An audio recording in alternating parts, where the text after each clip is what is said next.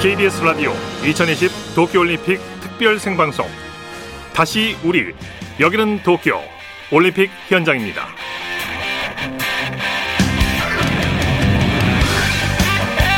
여러분 안녕하십니까 아나운서 이창진입니다.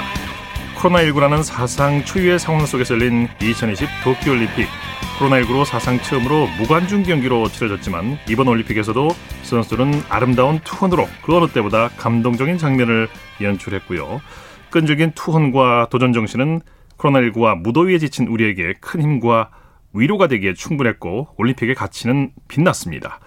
조금 전 8시부터 일본 도쿄 신주쿠 국립경기장에서 폐막식이 열리고 있는데요. 이 폐막식을 끝으로 16일간의 열전을 마무리하게 됩니다. 코로나19라는 최악의 상황 속에서 올림픽을 무사히 마친 모든 선수들에게 뜨거운 박수를 보냅니다. 자, 2020 도쿄올림픽을 우리 시민들은 과연 어떻게 보셨을까요? 그리고 가장 감동적인 장면은 어떤 장면이었을까요? 이혜리 리포터가 시민들을 만나봤는데요. 시민들 인터뷰는 코로나19 방역 수칙을 철저히 준수하면서 취재했습니다. 자, 그럼 먼저 시민들 얘기를 들어보겠습니다. 양궁은 진짜 거의 실시간 중계를 다 찾아봤거든요. 특히 그 안산 선수가 삼관왕이 딱 너무너무 멋있는 거예요. 양궁에 김재덕 선수가 막내가 화이팅을 외치면서 서로를 이렇게 격려를 해준다라는 그 장면이 되게 인상이 깊었습니다. 저는 펜싱 남자 에페 단체전이 기억에 남는데요. 동메달 결정전에서 지고 있다가 선수들이 제 몫을 다해서 동점까지 만들고 마지막에 박상현 선수가 연속 득점하면서 동메달을 땄던 장면이 아직도 기억에 남아요. 그리고 남자 체조에서 신재원 선수 금메달이 기억에 남는데요. 어, 여서정 선수 아버지의 피를 잘 물려받아서 정말 또 국위 선양을 한 것이 아닌가. 비인기 종목이 인기 종목이 될 수 있도록 그 선수가 얼마나 노력을 했을까 그 부분에 있어서 굉장히 대단하게 생각을 하고 고생하셨다고 전하고 싶습니다. 김연경 선수를 정말 너무 좋아해서 여자 배구 터키전도 정말 너무 소름 돋고 멋있었지만 저는 그 전에 한일전이 이렇게 열심히 뛰어다니면서 자기의 몫을 해내는 모습에 정말 너무 멋있었던 것 같아요. 한국과 미스라엘 야구 경기가 양의지 선수가 9회 말에 말루 상황에서 뱃살로 밀어내기 해가지고 이긴 경기가 있는데 정말 짜릿했던 경기가 아니었나. 우상혁 선수 우리나라 육상에서 그렇게 결승에서 4위까지 하는 경우가 굉장히 드물잖아요. 높이뛰기 경기를 제가 이렇게 유심히 본 것도 처음이었는데 자기가 괜찮아 이렇게 막 말씀하시는 것도 있었고 그 거수 경례를 하는데 네 이번 도쿄올림픽을 시민들은 어떻게 보셨는지 들어봤는데요. 가장 감동받은 장면으로 역시 양궁을 꼽은 분들이 많았고요. 펜싱과 체조도 감명 깊게 보셨다고 합니다. 자, 시민들의 얘기를 토대로 KBS 라디오 2020 도쿄올림픽 특별 생방송 다시 우리 여기는 도쿄 올림픽 현장입니다에서 그 감동의 순간을 다시 돌아보겠습니다.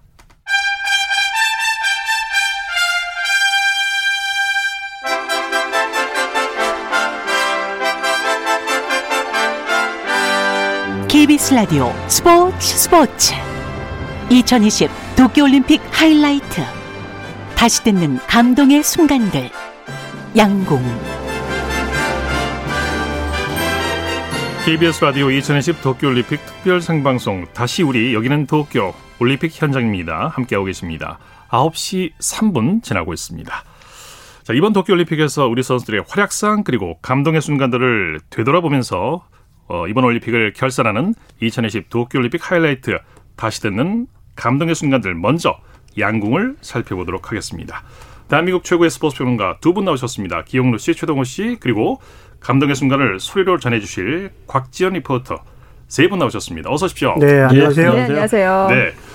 자, 코로나19로 1년 올림픽이 연기가 됐고 또 무관중으로 열려서 참 기대와 우려가 많았는데요. 그래도 막상 이제 올림픽이 시작이 되니까 많은 관심을 보였고 자, 두 분은 이제 참 여러 가지 상황들을 보셨을 텐데 이번 올림픽을 어떻게 보셨는지 궁금하네요. 먼저 총평을 좀 해주시죠. 일단 끝까지 마쳤다는 거 어, 이게 가장 큰 의미가 있다고 봅니다. 중단되지 네. 않고 사실 그동안 올림픽은 전쟁 때문에 세 번 못했죠. 네. 1차 세계대전 때문에 한 번. 2차 세계 대전 때문에 두 번. 음. 그러고 나서는 이제 강력한 도전이 테러가 있었죠. 네. 1972년 미넨 올림픽 때 아랍 게릴라의 침공이 있었는데 이스라엘 선수가 11명 죽고 음. 아랍 게릴라 요원 5명 소독경찰 한 명. 아, 그랬었군요. 17명이 이제 어, 관을 놓고 경기를 어떻게 하느냐. 예. 이제 브런디지 위원장이 그래도 올림픽은 계속돼야 된다. 음. 그때 만약에 올림픽을 중단했으면 앞 테러로부터 계속해서 위협을 음. 받았을 거예요. 예. 테러를 이제 이겨냈는데 이번에 전염병으로부터 강력한 도전을 받았죠. 네. 더구나 네개 도가 긴급사태로 시작됐는데 여섯 개 도로 늘어났어요. 네.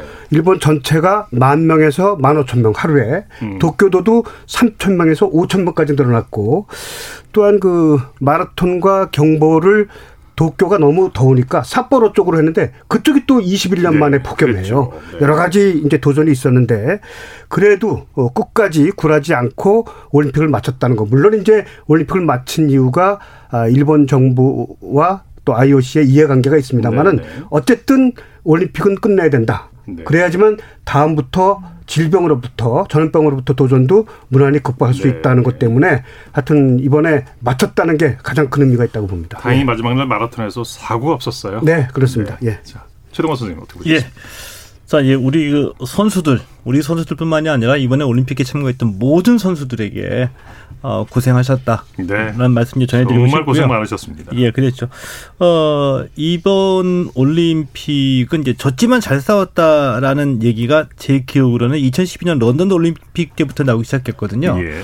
자, 그런데 중요한 이 변화의 시사점이 있었습니다. 뭐냐면은 과거와는 다르게 우리 국민들이 올림픽을 바라보는 시선이 변했다는 얘기거든요. 과거에는 우리 메달 경쟁에 우리 몇 등이야, 몇 위 했어, 메달, 음, 메달 몇 개 땄어, 이 얘기 했었거든요. 네. 근데 메달 경쟁이 의미하는 그 본질적인 얘기는 일종의 좀 콤플렉스라고 봐요. 음. 우리가 메달 몇개 따서 몇 등해서 서구 국가에 어, 뒤지지 않는 나라가 됐다. 이건 인정받고 싶어 했던 음. 거였었거든요. 근데 저개발형 음. 이 올림픽에 대한 관심인데 기대심리였죠. 예, 근데 네. 이거 우리가 완전히 벗어났습니다. 네. 이 메달 경쟁, 국력 경쟁이 아니라 어떤 개인의 성취, 개인의 도전 이라는 그 관점 가지고 올림픽을 예. 바라보기 시작하면서 그걸로 맞춰지는 듯해 국민들이 예. 네. 그러면서 졌지만 잘 싸웠고 메달 네. 못 따도 우와 그래도 잘했네 끝까지 네. 최선을 다하네 이 종목에서 이런 성과가 나왔어 이런 중요한 변화가 나타났다는 거고요. 자, 또 하나는 뭐냐면은 이, 이 정상적으로는 올림픽이 개최될 수 없는 상황이었었죠. 네. 이 올림픽이 뭐냐 이 올림픽은 거대한 스포츠 이벤트이긴 하지만 본질적으로는 정치고 경제다. 네. 자 그러면서 올림픽 개막하기 전에 올림픽 취소해야 된다는 여론이 일본도 그렇고 우리도 그렇고 80%가 넘어갔거든요. 네. 자 그런데 막상 올림픽 올림픽 열리고 나니까 또 열광하고 또 환호하잖아요. 네. 이런 게 바로 올림픽이다. 이걸 네. 다시 한번 느낀 거죠. 우려 속에서 이제 개최가 됐습니다만 어쨌든 끝났어요. 예. 조금 전 시민들 인터뷰에서 가장 감동적인 순간으로 꼽은 종목이 양궁입니다. 자, 양궁에서 감동적인 순간을 소리로 들어볼 텐데요. 곽지연 리포터가 소개해 주시죠. 네, 먼저요. 우리 개막식 다음 날이었죠. 7월 24일 일본 도쿄 유에노시마 공원 양궁장에서 열린 혼성 단체전. 우리 양궁 대표팀 막내들이 해냈어요. 그렇습니다. 이 파이팅의 김재덕 선수 그리고 안산 선수 이 두 선수가 혼성 단체에서 금메달 획득하는 그 감동의 순간 다시 들어보겠습니다. 김재덕. 네, 김재덕! 자, 이제 대한민국 안산 마지막 화살 9점 이상 쏘면 대한민국 금메달! 안산 9점! 대한민국! 자, 이렇게 되면 대한민국이 5대 3으로 금메달을 따냅니다. 아... 자, 이 세상 그 누구보다 공정하게 선발된 막내 두 사람이 네, 도쿄올림픽에서 처음 채택된 혼성 단체전에서 금메달을 따는 순간이었고요. 네. 그리고 위협을 달성한 종목이 있죠. 여자 단체전에서도 금메달 소식을 전해왔어요. 맞습니다. 다음 날이었고요. 7월 25일입니다. 도쿄 유에노시마 공원 양궁장에서 열린 여자 단체 결승전 우리나라 금메달 획득했습니다. 네. 자랑스러운 우리 선수들 불러볼게요. 강채영 선수, 장민희 선수, 안산 선수입니다. 러시아 올림픽 선수단을 꺾고 두 번째 금메달 소식을 우리에게 안겨줬습니다. 예. 그 감동의 순간입니다. Wow! 자, 9점. 네, 9점이에요. 강채영 네. 9점. 45점 만들어냈습니다. 네. 6점 이상 쏘면 대한민국 금메달. 장민이 쐈습니다.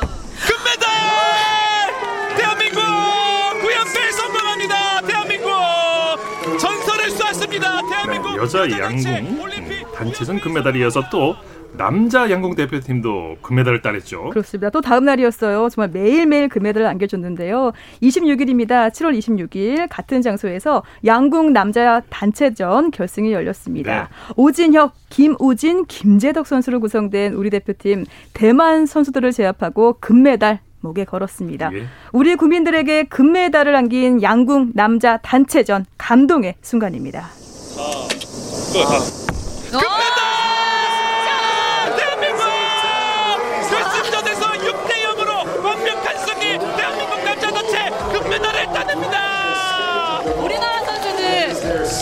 끝. 금메달! 내주지 않았어요. 정말 완벽합니다. 게다가 2세트에서는 모든 화살이 10, 퍼펙트 10. 대한민국 남자 선수들 정말 완벽하고 대단합니다. 야, 오진영 선수 마지막에 딱 슈팅하면서 끝났다 이 얘기 들으셨어요? 아, 영화 같았어요. 네, 이번 도쿄올림픽에서 금메달 3개를 따내면서 한국 선수로는 최초로 하계올림픽 첫 3관왕에 오른 선수가 바로 안산 선수죠. 그렇죠. 7월 30일 유메노시마 공원 양궁장에서 열린 여자 개인 결승전이었습니다. 이 안산 선수는 러시아 올림픽위원회 50호바 선수를 물리치고 금메달 획득했지요. 네. 정말 슈도프까지 가면서 온 국민들이 두 손을 모으고 정말 간절히 10점 10점을 외쳤어요. 네. 그 마음이 안산 선수에게 전해졌습니다. 그 감동의 순간입니다. 단 한 발의 화살만 남겨놓고 있습니다. 운명의 슈도프 안산 선수가 먼저 쏩니다.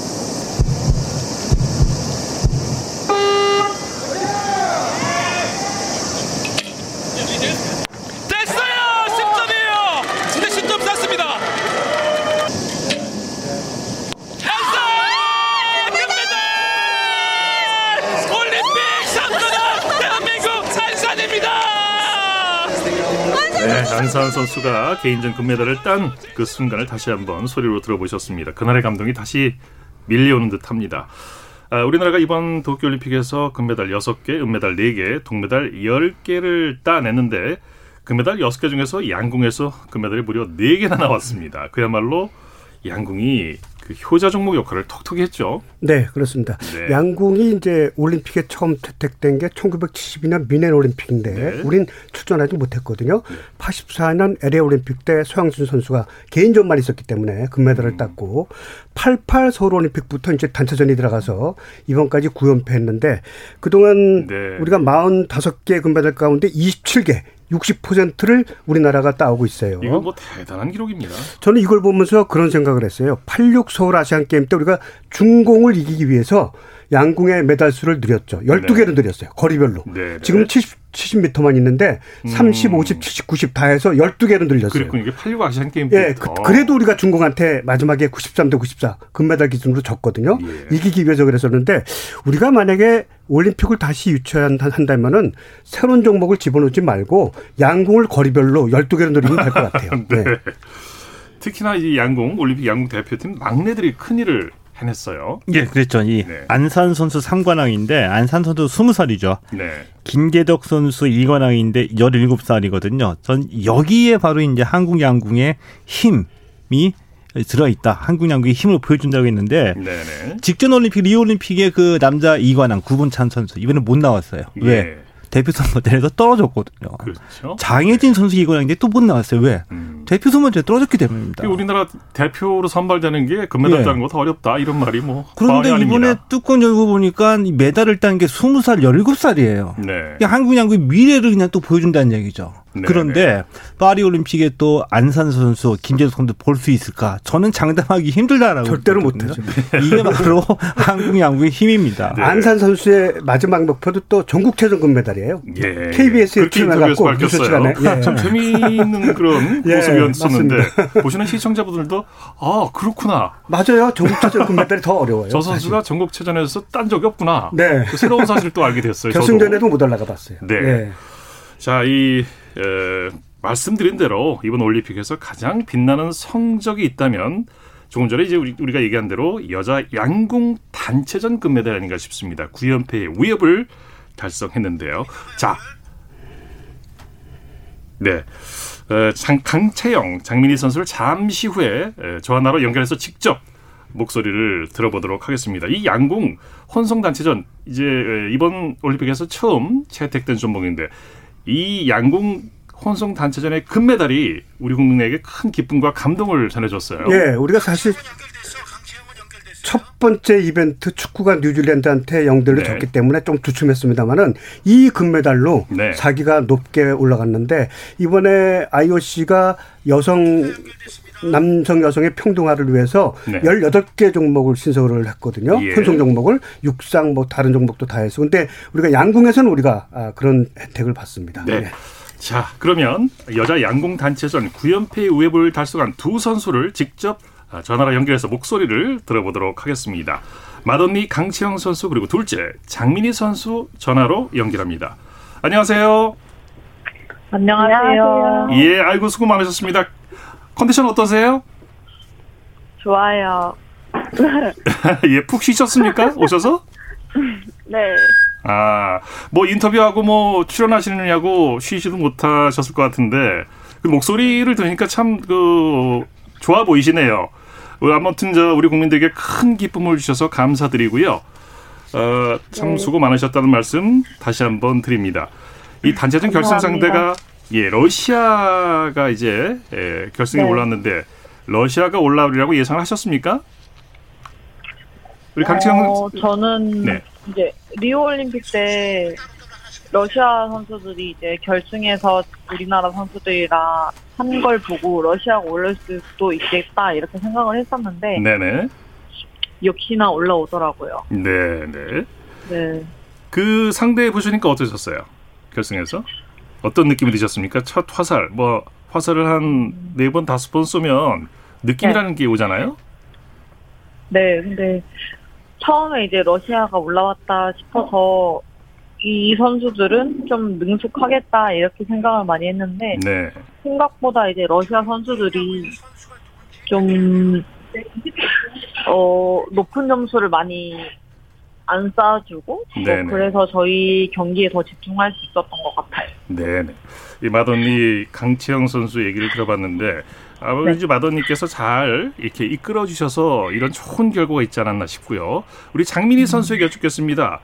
네. 네, 당시 돌아보면은 결승까지 올라오면서 가장 힘든 순간들도 있었을 텐데 언제가 가장 힘드셨어요?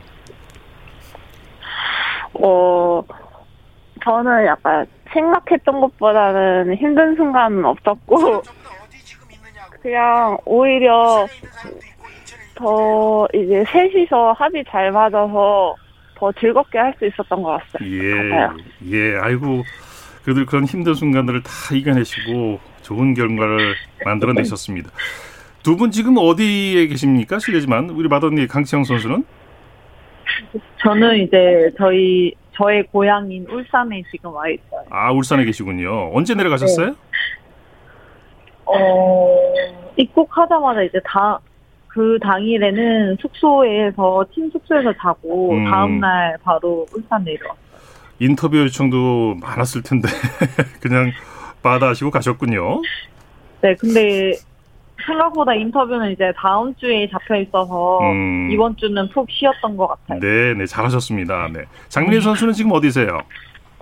저는 지금 학교에 와 있어요. 학교에 학교에 뭐 어떤 일로 학교에 계십니까? 아 오늘 그 코로나 검사를 한 번 더 받으라 해서 아 네. 네. 인천 대학에 재학 중이시죠 장민희 선수께서? 네. 네, 네. 어, 단체전 얘기를 좀 음, 해보죠. 이 단체전 결승에 임하셨을 때 특별히 어떤 전략이라든가 작전 같은 게 있었습니까? 음, 전략은 이미 저희는 어떤 상황이든 즐겁게 하자 이런 게 저희의 정, 전략이었고요. 네. 그런 전략이 잘 먹히, 먹혔기 때문에 금메달을 딸 수 있었던 것 같아요. 아, 네. 네. 안녕하세요. 스포츠 평론가 기영로입니다. 축하합니다. 감사합니다. 예. 감사합니다. 먼저 언니 강채영 선수한테 물어볼게요. 네. 우리가 88 서울 올림픽부터 9연패 했잖아요. 네. 예, 우리나라 국가대표고 또 9연패 마지막으로 했으니까 9연패 비결이 뭐라고 생각해요? 음... 아홉 번이나 우승할 수 있었던. 우선 이제 그만큼 길을 닦아주신 선배 선배님들의 몫이 있었고 저희는 9연패를 생각하기보다는 그냥 경기 한 경기마다 집중 저희한테 집중을 하면서 그때 그때 즐기면서 하려다 보니까 구연패를 할 수 있었던 것 같아요. 언니들도 네. 그렇게 했을 것이다 이런 얘기죠? 네? 선배들도 그렇게 했을 것이다 이런 얘기죠? 네네. 네. 네. 그리고 둘째 언니, 예, 장민희 선수한테 물어볼게요. 이번에 네. 이제 구연패 했으니까 39, 27, 27명 아니에요? 네. 김순영 언니서부터. 네. 예. 모임 가질 생각 없으세요? 네. 네? 모임을 가질 생각 없으세요? 50대 넘은 김순영 언니서부터 막내 안상까지. 예. 어, 모임 그 자리가 생긴다면 저야 영광이 자연스럽게 모여지겠죠. 저는 모였으면 좋겠어요. 그래갖고 다음 후배 또 키우고 심연 그 네. 모임에서 네. 노하우도 네. 전해주고 그랬으면 좋겠어요. 네, 네, 저희가 이제 여자 메달리스트들의 모임이 있어요. 그거 말고 따로 양궁만 27명만. 아, 예. 네네, 그, 아, 그건 알고 있어요. 올림픽. 예, 예. 예, 그 모임이 열리면 제가 간사를 할게요. 예. 최동호 씨가 간사한데요. 연락도 빨리빨리 제대로 네. 하고요. 잘할 것 같아요. 제가 볼때. 안녕하세요. 저 최동호입니다. 네. 그 우리 그 배드민턴 여자 복식 경기할 때 동메달 결정전에서 우리 선수들끼리 만났거든요. 네. 자, 그런데 그 동메달 결정전 열리던 그 날에 식사를 같이 했대요. 근데 식사할 때 밥 많이 먹어 얘기하고 그 이후로 한마디도 안 했대요. 조금 어색해서. 근데 우리 그 양궁 대표팀은 단체전 어 메달 끝나고 개인전 들어갈 때 식사 같이 하세요? 저희요? 예. 저희는 시합 기간 동안은 계속 밥 먹고 네, 그렇죠. 끼를 같이 그러셨군요. 먹고 생활을 같이 하는 편이어서 음. 그러면은 개인전 경기가 열리면 분위기는 네. 어때요? 서로 격려해주고 그러나요? 미묘하죠. 네. 네, 서로 이제 아무래도 다른 얘기보다 네. 경기에 대한 얘기보다 그냥 사적인 얘기, 뭐 다른 네. 얘기를 하고 네. 그냥 그런 격려도 하면서 이제 시합 경기장 나가기 전에 저희가 네. 뭐 서로 오늘 잘 하자 이런 얘기하면서 출발했던 음. 것 같아요. 네, 장민 선수께 여쭤볼게요. 네. 어, 지금 9연패를 달성했는데 뭐 우리나라 올림픽 양궁 금메달리스트가 참 많습니다만 역대 선수 네. 중에서 가장 존경하는 선수가 있습니까? 어떤 선수인가요? 어... 하도 많아서인가요? 네, 그냥 저희 나라 양궁 선수들이 다 너무 잘하고 해서 네. 네, 예, 알겠습니다. 다 멋있. 네. 자, 강채영 선수, 일본에서 네. 음식은 뭐 불편함이 없으셨어요? 어떠셨습니까? 네, 저희는 이제 코로나 때문에 네. 식당에 가서 잘 안 먹으려고 한 것도 있었는데 음. 이제 그 대한체육회에서 저희한테 우리나라 선수들한테 제공해주는 도시락이 있었기 때문에 더 맛있게 아. 밥을 먹을 수 있었던 예. 것 같아요. 아쉬움은 네. 없으셨고요. 네. 강채영 선수. 네. 어, 양궁이 사실 관중이 크게 비중을 차지하지는 않지만 무관중으로 네. 열렸잖아요. 네. 어땠어요? 생각했던 것보다. 음, 어, 이제 무관중으로 한다고 했을 때는 저희 경기에 좀 더 집중할 수 있어서 너무 좋다고 생각을 했는데, 이제 개인적, 음, 같은 경우에는 다른 선수, 다른 나라 선수들이 좀 긴장을 덜 하고 자기 거를 할 수 있었던 것 같아서 그런 게 좀 마이너스가 되지 않았나 생각을 했었어요. 양궁장이 바닷가였잖아요. 네. 근데 왜 바닷가에다 한 것 같아요? 지장을 많이 초래하게? 음, 환경이 아무래도 좀 바람도 많이 불고 양궁장을 지을 수 있었던 게 그쪽이지 않았나. 한국을 견제하려 그런 건 아니었을까요? 바람의 어, 변수를 어, 나쁜 쪽으로 생각하면은 그럴 수도 있었겠다라고. 일본 사람들이니까. 음. 네. 예, 저 장민희 선수한테 제 진짜 궁금한 거 하나 물어볼게요. 네. 예, 그 한국 여자가 왜 이렇게 화를 잘 쏘나에 대한 분석이 뭐 여러 가지로 많이 나와 있거든요. 다 합리적인 얘기고 고개가 끄덕여지는데 네. 그런 설명을 들어도 어떻게 여자 양궁 단체전 어, 30년 이상 지키는 진짜 불가사의하고 대단하게 느껴지거든요. 네. 이 한국 여자들이 왜 이렇게 화를 잘 쏴요? 이유가 어디 있다고 보세요? 어, 이유야 각자 다르겠지만 예. 저는 올림픽 선발이 되고 나서 선수촌에 들어가서 훈련하는 동안 실력이 정말 많이 늘었다고 생각이 아. 되거든요. 네, 이제 협회에서 지원해 주는 거랑 또 이제 환경까지 잘 이렇게 만들어서 훈련을 할 수 있어서 저는 이제 선수촌에서 올림픽 준비하는 동안 더 실력이 많이 늘었던 것 같아요. 네. 자, 어, 강채영 장민희 선수 오늘 말씀 감사드리고요.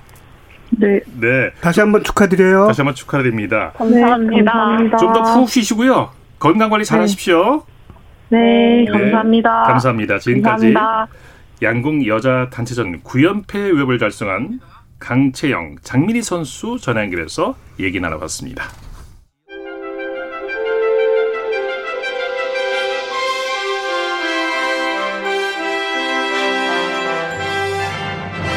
KBS 라디오 스포츠 스포츠. 2020 도쿄올림픽 하이라이트. 다시 듣는 감동의 순간들. 펜싱.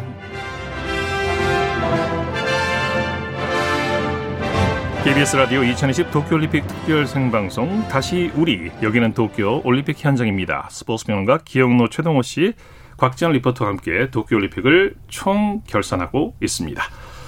자, 양궁에서 가장 많은 메달을 딴 종목이 펜싱인데요. 금메달 1개, 은메달 1개, 동메달 한 개를 따냈습니다. 그 감동의 순간을 곽지연 리포터가 전해주시죠. 네, 바로 그 중에서는요, 바로 금메달이죠. 이 펜싱 남자 사브르 단체 결승전에서 우리 선수들 금메달 획득했습니다. 네. 그러니까 7월 28일 마쿠아리 메세였고요. 우리 대표팀 김정환, 구본길, 오상욱, 김준호 선수입니다. 그러니까 이탈리아 선수들을 이기고 금메달을 획득해서 올림픽 2연패를 달성했습니다. 강자들이 모여서 드림팀이라고 해서 어벤져스, 이 펜싱에 펜자를 넣어서 네. 어펜저스다 이렇게도 부릅니다. 펜싱 남자 사브르 금메달을 획득한 그 감동의 순간입니다. 대한민국 펜싱에서 도쿄올림픽 처음으로 금메달이 터져 나오기 직전입니다. 아, 아 네. 네, 금메달, 금메달이에요. 네, 금메달. 아~ 금메달입니다. 경기는 네. 이렇게 마무리가 되었고 우리 자랑스러운 대한민국 선수들 그야말로 펜싱 남자 싸브르 단체 세계 최강임을 다시 한번 입증을 해냈습니다. 이미 최근 들어서 세계 선수권 대회 최근 세계 선수권 대회 3회 연속 우승을 차지하면서 누가 보아도 세계 최강임을 의심하지 않았고 예. 세계 랭킹 당연히 1위. 자 그리고 올림픽에서 지난 2016년 미 올림픽 때는 이 품은 남자 싸브르 단체 경기가 네, 양궁에서 펜싱도 효자 종목 역할을 톡톡히 했는데요. 두 분은 당초에 그 어떻게 예상하셨습니까, 펜싱? 아, 단체전은 딸 줄 알았죠. 네. 개인전은 변수가 많으니까 음. 아, 사실 좀 불안한 것도 있었습니다만은 단체전은 양궁도 그렇습니다만은 이 에, 남자 사브로도 전부 다 20위 안에 들고 예. 더구나 또 1위서부터 10위 안에가 3명이나 되지 않습니까? 네. 그러니까 당연히 남자 사브로 단체전은 금메달 딸 걸로 기대를 했었습니다. 네. 예. 조동 선생님 어떻게 단체전을 말씀해 주셨는데 아 단체전 정말 대단했어요. 왜냐하면은 이번에 단체전이 네 종목이거든요. 이 플레레만 빠지고 에페 남녀 이 사브르 어, 남녀인데 우리가 이 단체전 네 종목이 전부 다 출전했는데 이 네 종목 전부 다 메달을 다 가지고 온 겁니다. 네. 네. 아, 특히 이 사, 남자는 사브르가 굉장히 우리가 강하고요. 여자는 이제 에페가 상대적으로 강한데 사브르 단체전 금메달 또 여자 에페 은메달 이렇게 실력을 여지없이 과실했는데 아, 이 펜싱은 정말 대단합니다. 2012년 이 런던 올림픽에서 우리가 어, 두각을 나타내면서 이제 펜싱 강국으로 올라왔는데 2012년 그 이전에는 예를 들면 유럽에서 펜싱을 잘하는 나라가 뭐 헝가리, 이탈리아, 프랑스 등등이 있거든요. 네. 우리가 좀 훈련 좀 같이 하자 해도 이 나라들은 우리나라하고 훈련 안 하겠다고 했어요. 무시했군요, 그냥. 아, 맞습니다. 그냥 그 무시를 해버린 거죠. 그런데 네. 2012년 12년 런던 올림픽 이후에 이들이 이 지금은 철거됐지만 태릉 선수촌 네. 또 진천 선수촌에 같이 한번 훈련 좀 하자고 음. 저절로 찾아오는 나라가 돼버린 겁니다 이제 네. 그리고 어, 이번 도쿄에서도 우리가 그 실력을 유감없이 발휘를 했죠. 한국의 존재감을 뭐 전 세계에 네. 과실한 거죠. 양궁 사실 네. 손으로 합니다만 발로 하는 거거든요. 네. 후드웍이 이제 우리가 세계 최강이라는 얘기죠. 네. 뭐 한국의 후드웍은 외국 선수들이 따라올 수가 없다. 이 정도로 이제 후독으로 우리가 세계를 제패하고 있습니다. 네. 이 곽지연 리포터 하나 좀 물어보고 싶어요. 근데 네. 이그 우리나라 남자 펜구 펜싱 대표팀은 또 왜 이렇게 잘생긴 거예요, 또? 그러니까요. 저는 보고 깜짝 놀랐잖아요. 네. F4라고 해도 되죠. 서로 다 한국은 얼굴로 뽑는다. 그런 일까지 진행했었습니다. 예. 그 외국 사람이 보기에도 잘생겼나 봐요. 네. 금메달 그 메달 획득하고 그 태능 선수촌에 정문으로 못 들어가는 선수들이 많답니다. 그 여자 그 팬들이 아, 팬들이 많아서요. 가지고 후문으로 이제 왔다 갔다 한다는 그런 얘기들도 많이 들어본 적이 있습니다. 자, 2000 KBS 라디오 2020 도쿄올림픽 특별 생방송 다시 우리 여기는 도쿄 올림픽 현장입니다. 함께하고 계십니다.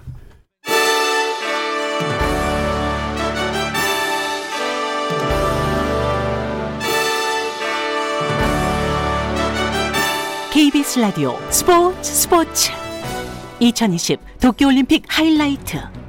다시 듣는 감동의 순간들. 체조 이번에는 체조를 들여다보겠습니다. 조금 전에 시민들 인터뷰에서도 들었는데요. 감동적인 순간으로 체조를 말씀하셨어요. 그 감동의 순간 곽지연 리포터가 다시 전해주시죠. 네, 지난 8월 1일이었습니다. 도쿄 아리아케 체조 경기장에서 열린, 열린 여자 기계 체조 도마 결선에서 이 한국 체조의 희망입니다. 여서정 선수 동메달 획득했죠. 네. 그 감동의 순간 다시 한번 들어보겠습니다. 대한민국의 여서정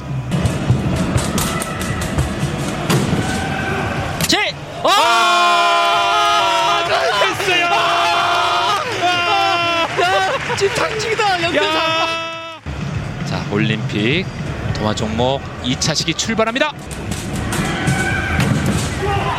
힘! 오, 아, 괜찮습니다. 예. 아, 좀 당겼는데. 네. 예, 괜찮습니다. 괜찮습니다.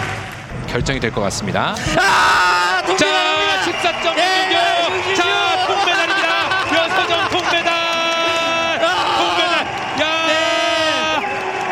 아직가 1위가 됐고요. 네. 1위. 그리고 대한민국의 여서정이 동메달. 네, 여서정 선수의 예, 감동적인 동메달 획득 순간이었고요. 네. 제주에서 또 하나의 메달이 나왔죠. 대한민국 기계체조 신재원 선수가 도마의 신으로 등극했어요. 네, 맞습니다. 다음 날이었어요. 지난 2일이었고요. 같은 장소에서 열린 기계체조 남자 도마 결선에서 신재환 선수 금메달 따냈습니다. 네. 그러니까 2012년 이후 9년 만에 이렇게 기계체조 남자 도마 결선에서 금메달을 안겨준 겁니다. 그 감동의 순간입니다. 자, 심호흡 가다듬고 출발합니다. 네, 네, 지금 세 바퀴 반 비틀기를 했습니다. 네. 착지까지 네. 이어졌으면 좋겠습니다. 스프링 계열. 힘! 오, 예. 예 괜찮아요. 예, 괜찮아요. 네. 아, 괜찮습니다. 네, 지금 너무 좋았습니다. 네. 자, 1차 시기에서는 14.733이 나왔던 신재환인데. 아, 14.783. 자, 이러면 1등입니다. 1등입니다. 네. 14.783. 오, 이러면 동점인데요. 어, 근데 신재환 선수가 아. 스타트 점수가 높습니다. 아, 그렇죠. 예. 아, 스타팅 점수가 6.0으로 더 높죠. 아블랴진과 같습니다만. 자, 14.716이 아, 나왔습니다. 14점. 자, 금메달, 금메달입니다. 금메달. 오, 신재환 선수가 또 우리에게 금메달을 안기네요. 네. 자, 대한민국 체조에서 이번 대회 금메달 네, 런던 올림픽 이후 9년 만에 체조에서 금메달이 나왔고 신재환 선수가 이제 도마의 신으로 등극하는 순간인데 또 이제 도마에서 또 이 계보를 이어갔다는데 의미가 또 어, 있다고 볼 수가 그렇습니다. 있죠. 양학선 선수에 이어서 네. 이제 금메달을 땄는데 네. 여서정 선수는 또 여자 체조 최초 메달이에요. 이 두 선수의 금메달, 동메달도 정말 고무적인데 저는 또 한 선수를 기억하고 있습니다. 네. 유성현 선수입니다. 네. 이 선수는 이제 우리나라 체조에서 100년 만에 나올까 말까 한 선수가 바로 이 선수예요. 네. 센스, 유연성, 순발력, 정신력을 다 갖췄는데 말 운동 4위했죠. 음. 어, 그동안 사실 도마에서는 다섯 개 이상의 메달이 나왔고 어, 평행봉, 철봉도 나왔는데 이 말 운동도 앞으로 가능성이 있다는 게 유성현 선수가 보여줬습니다. 자, 그럼 여기서 일본 도쿄도 신주쿠시에 있는 국립경기장에서 폐막식이 진행이 되고 있는데요. 그 현장으로 가보시겠습니다. KBS 1TV에서 생방송되고 있는 도쿄올림픽 폐막식 현장으로 가보시겠습니다. 옮겨지겠죠. 내려서 다음 개최 도시에 주고 네. 다음 개최 도시에 이제 또 차기 개최지 공연도 보고. 네. 네. Ladies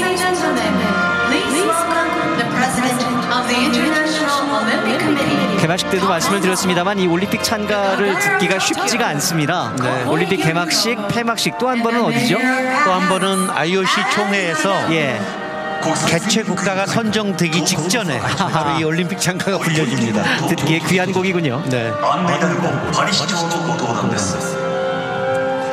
그리스 원어로 불려지기도 하고 영어로 네. 불려지기도 하고 또 자국어로 불려지기도 하는데 평창 올림픽 때는 저희가 그리스어로 개막식 때 불렀습니다. 그리스어 발음이 상당히 어려운데. 네, 어렵죠. 네.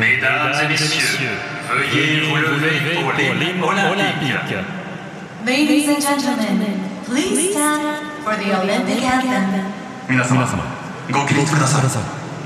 オリンピック参加の演奏です。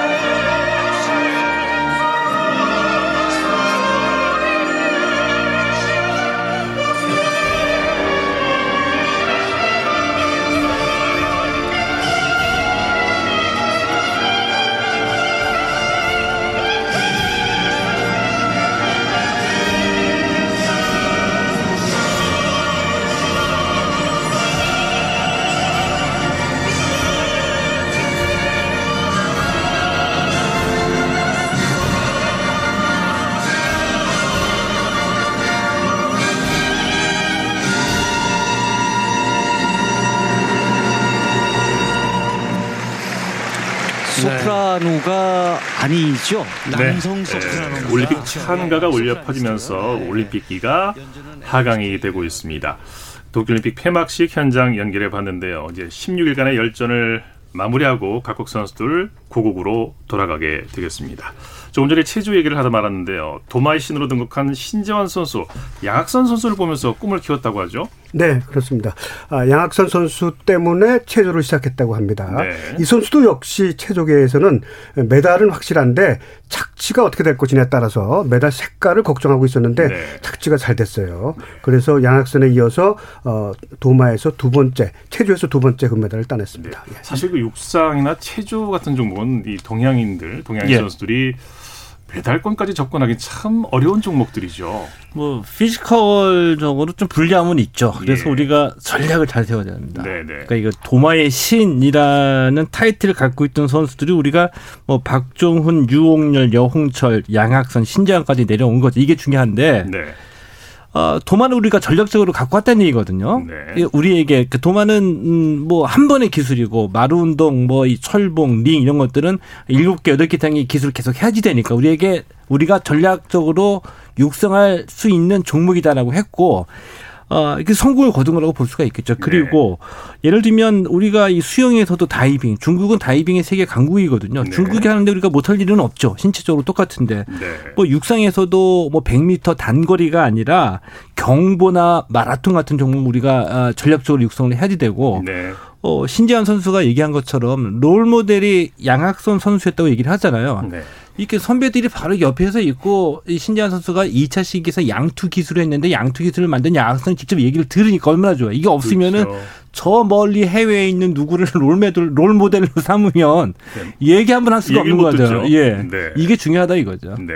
롤 모델이 아빠인 선수 여서정 네, 선수 피는 못 속인다는 말이 있습니다만 분명히 DNA를 받았겠죠. 그렇죠. 네. 어, 신체 조건도 그렇고 네. 뭐 엄마도 체조 코치 아닙니까? 예. 그러니까 부모로부터 물려받았으니까 확실한 유전자죠. 네. 여서정 선수는 뭐 3년 후에 거의 세계 최종상을 예약해놨다고 이 선수 정말 파리 대회가 기대가 예, 기대가 더 되죠. 여성 나이로 보면은 파리 대회가 더 네. 기대가 되는 거고 뭐 혹시 그 집안에서 전부 다 체조 가족이니까 어머니가 이 어, 저녁상 차려놓고 밥 먹으러 오라고 하면 저 멀리서 막 휘두락 가지고 네. 막 의자에 딱 앉고 이러는 게 아닌지 궁금해지네요. 물론 네. 그 의지 그동안의 훈련 연습이 더 큰 역할을 했죠. 그렇죠. 네. 뭐 말할 것도 없죠. 네. 자, KBS 라디오 2020 도쿄올림픽 특별 생방송 다시 우리 여기는 도쿄 올림픽 현장입니다. 함께하고 계십니다. 9시 42분 지나고 있습니다.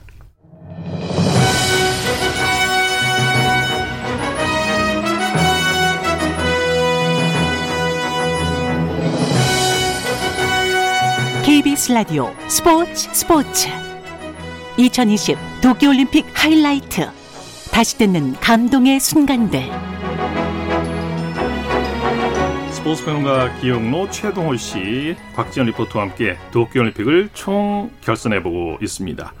자, 이번 도쿄올림픽에서 가장 큰 성과를 거둔 양궁, 펜싱, 체조, 감동의 순간을 다시 들어봤는데요. 그 밖의 종목에서도 참 우리 선수들이 선전했어요. 네, 그렇습니다. 한국 수영의 희망, 황선우 선수 이번 올림픽에서 최고의 성적을 거뒀죠. 네, 맞습니다. 지난 7월 28일이었고요. 도쿄 아쿠아틱스 센터에서 열렸던 남자 자유형 100m 준결승이었습니다. 네.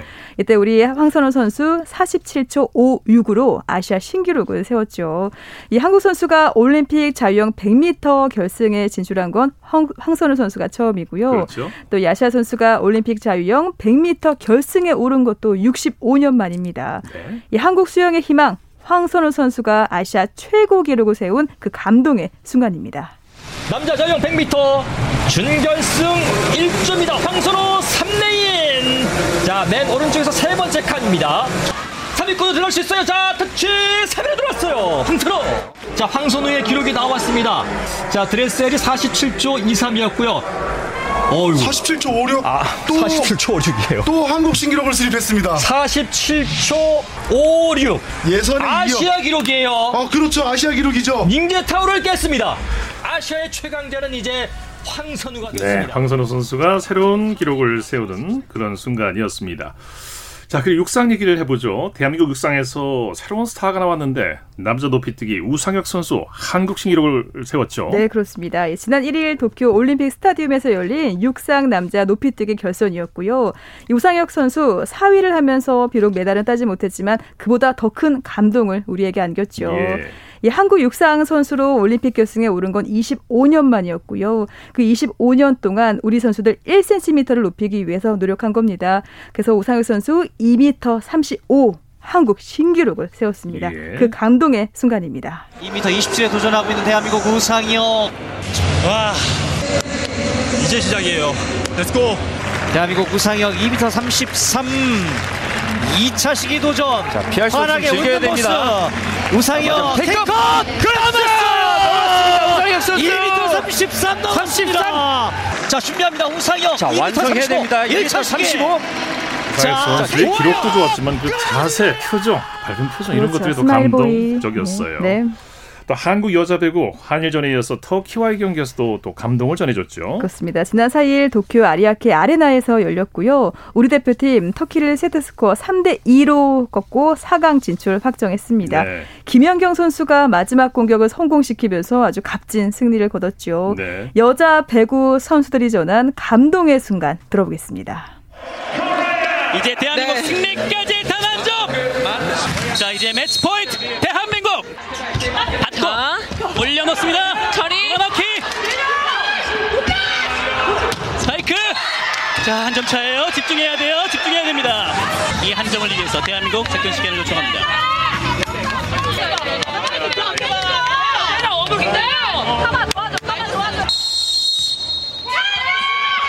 김현경 스파이크 어, 찬스볼이에요. 찬스볼.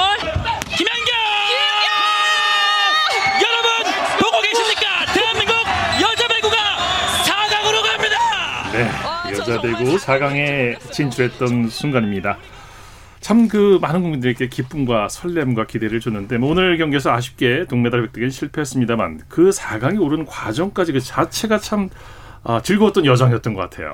최선을 다하는 모습. 네. 스포츠에서 가장 아름답죠. 네. 이 박찬호 선수가 야구를 보면서 짝까만 후배 강백호 선수한테 껌을 씹으면 안 된다. 음. 그랬는데 저는 그것까지는 이해할 수 있어요. 근데 네. 내야 땅볼 치고 이루까지 최선을 다하지 않았어요. 네. 많은 선수들이 전력 질주를 해야 되는데 그런 모습을 보면서 야 올림픽에서 저래도 되나? 그런 모습 때문에 국민들이 실망하는 가운데 여자 배구는 매 경기 네. 세르비아 얼마나 강합니까? 브라질도 네. 두 번이나 금메달 딴 팀. 네. 이런 팀들한테 최선을 다하는 모습 때문에 금메달 이상의 감동을 준 겁니다. 네. 예. 자 그리고 대한민국 스포츠사에 한 획을 그은 일이 있었어요. 근대 5종에서 한국 올림픽 사상 첫 메달이 나왔죠? 네, 맞습니다. 어제였죠. 이 도쿄 스타디움에서 열렸던 근대 5종 남자 개인전에서 우리 네. 전웅태 선수 동메달 따냈습니다. 이 펜싱도 하고 수영도 하고 승마의 육상 사격 경기를 하루에 모두 해서요. 이 점수 합산해서 순위를 가리는 그런 종목이죠. 네. 우리 전웅태 선수 동메달 따내면서 정말 만능 스포츠맨이 뭔지 보여줬습니다. 근대 5종 첫 메달을 획득한 감동의 순간입니다. 근대 5종 2020 도쿄올림픽 레이저런. 가장 먼저 결승선을 통과하는 선수는 영국의 조셉충 그리고 2위는 이집트의 아메드 엘겐디 그리고 대한민국의 전웅태가 전웅태가 동메달을 가져갑니다. 그리고 4위로 정진화 근대 5종. 네. 2020 도쿄올림픽 하이라이트 다시 듣는 감동의 순간들 스포츠 평론가 기영로 최동호 씨 그리고 곽지연 리포터와 함께했습니다. 세 분 수고 많으셨습니다. 네, 계십시오. 고맙습니다. 네, 고맙습니다.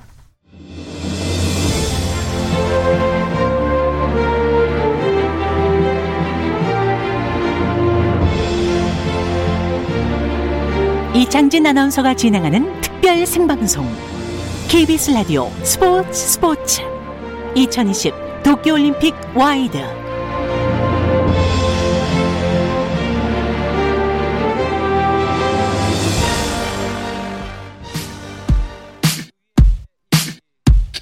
Smooth like butter, like a criminal undercover. Don't pop like trouble, breaking into your heart 네. like that. 이어서 도쿄올림픽 화제와 일본 현지 반응을 살펴보는 2020 도쿄올림픽 와이드 원 시간입니다. 일본 도쿄 현지에 있는 김민정 통신원 연결하겠습니다. 안녕하세요. 네, 안녕하세요. 일본의 김민정입니다. BTS의 노래 버터를 잠깐 들어봤는데요. 이번 올림픽 현장에서 K-팝 그 중에서도 특히 이 음악이 자주 흘러나왔다고 하죠. 네, 이번 올림픽에서는 관중과 함성 대신에 점수를 따면 정말 각국의 다양한 음악들이 흘러나왔는데요. 예. 여자 배구에서만 해도 트와이스, 세븐틴, 엑소 등의 노래가 나왔고 블랙핑크, 에이티즈, 스트레이키즈 등 정말 여기저기 경기장에서 케이팝을 들을 수가 있었는데 모두 타셨겠어요? 특히나 사랑 네 그렇습니다. 네. 정말 특히나 BTS가 정말 사랑을 받고 있는데요. 뭐 아티스틱 스위밍이나 권투 등에서도 들을 수가 있었고 네. 양궁의 안산 선수가 삼관왕을 했을 때도 BTS의 Permission to Dance가 흘러나왔습니다. 네. 또 탁구 신유빈 선수가 BTS의 응원 메시지를 받았다는 것들도 일본의 스포츠들이 모두 이제 보도를 할 정도로 굉장히 주목을 받았고요.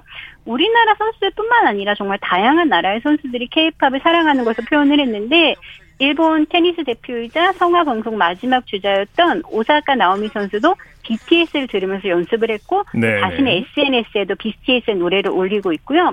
또 일본 여자 소프트볼 최연소 선수인 고토 마유 선수도 시합하기 전에 BTS의 뮤직비디오를 보고 힘을 얻는다고 말했습니다. 네네. 또 미국 수영 선수 시에라 슈미트 선수도 트와이스의 Cheer Up과 블랙핑크의 마지막처럼의 안무를 추면서 워밍업을 하는 모습이 카메라에 잡히기도 했는데 네. 그리고 사실은 시합이 다 끝난 다음에 경기장에서 케이팝이 계속 음. 흘러나오는 경우가 있었는데요. 네. 남자 배구 이제 일본이랑 베네수엘라 시합이 끝난 다음에도 BTS와 트와이스의 곡들이 지속적으로 흘러나왔습니다. 네 네. 자 오늘 말씀 감사드리고요. 올림픽 기간 동안 수고 많으셨습니다. 네, 감사합니다. 함께 또 전화 연결해서 소식 듣도록 하겠습니다. 2020 도쿄올림픽 올림픽 Wide One 일본 도쿄의 김민정 통신원과 함께 했고요.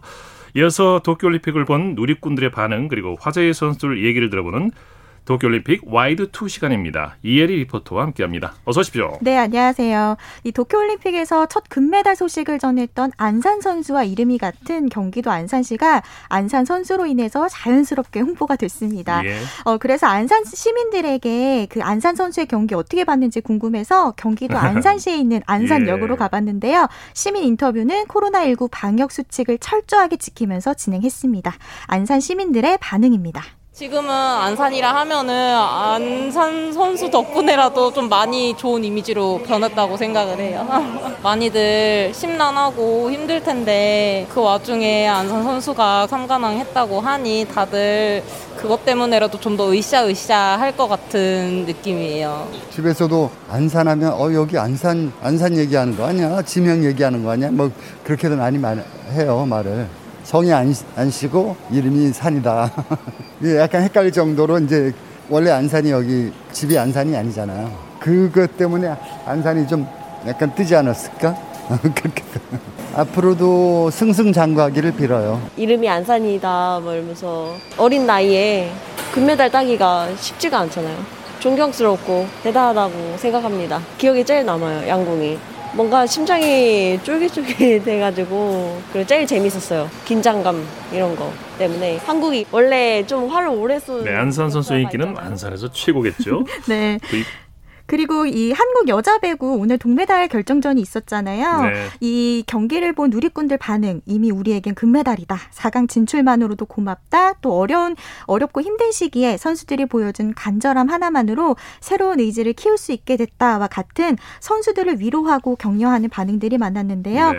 특히나 또 여자 배구와 관련된 단어들이 계속 지속적으로 오르내리고 했습니다. 네. 이 한국 여자 배구에 대한 응원 물결은 계속될 것으로 보이고요. 17 어, 17일 동안 태극 전사들 아름다운 투혼으로 그 어느 때보다 감동적인 장면을 연출했는데요. 코로나19 속에서도 선수들이 보여준 열정과 패기로 인해서 올림픽의 가치는 더욱 빛나지 않았나 싶습니다. 네. 2020 도쿄올림픽 Wide 2 이혜리 리포터와 함께했습니다. 고맙습니다. 네, 고맙습니다. 네.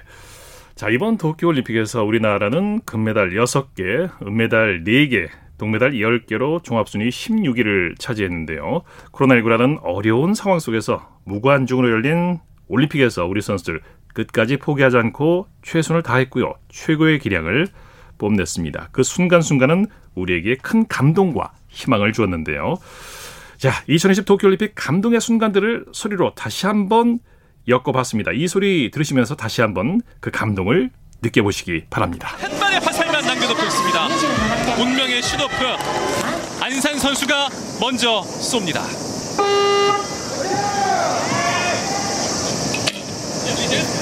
됐어요! 10점이에요! 진짜 10점 쐈습니다. 됐어! 금메달! 올림픽 3도는 대한민국 안산입니다! 안산 선수 잠깐만요! 안산 선수 진심으로 축하합니다! 대한민국 양궁의 역사 세계 아, 네, 금메달, 금메달이에요. 네, 금메달. 아. 금메달입니다. 경기는 네. 이렇게 마무리가 되었고 우리 자랑스러운 대한민국 선수들 그야말로 펜싱 남자 쌉으로 단체 세계 최강임을 다시 한번 입증을 해냈습니다. 세계 랭킹 당연히 1위. 자 그리고 올림픽에서 지난 2016년 리 올림픽 때는 이 품은 남자 쌉으로 단체 경기가 치러지지 않았기 때문에 메달을 따지 못했을 뿐. 자, 네, 2010... 지금 세 바퀴 반 비틀기를 했습니다. 네. 착지까지 네. 이어졌으면 좋겠습니다. 오, 예. 예 괜찮아요. 예, 괜찮아요. 네. 아, 괜찮습니다. 네, 지금 너무 좋았습니다. 네. 자, 1차 시기에서는 14.733이 나왔던 신재환인데. 아, 14.783. 자, 이러면 1등입니다. 1등입니다. 예. 14.783. 금메달, 금메달입니다. 금메달. 오, 신재환 선수가 또 우리에게 금메달을 안기네요. 네. 자, 대한민국 체조에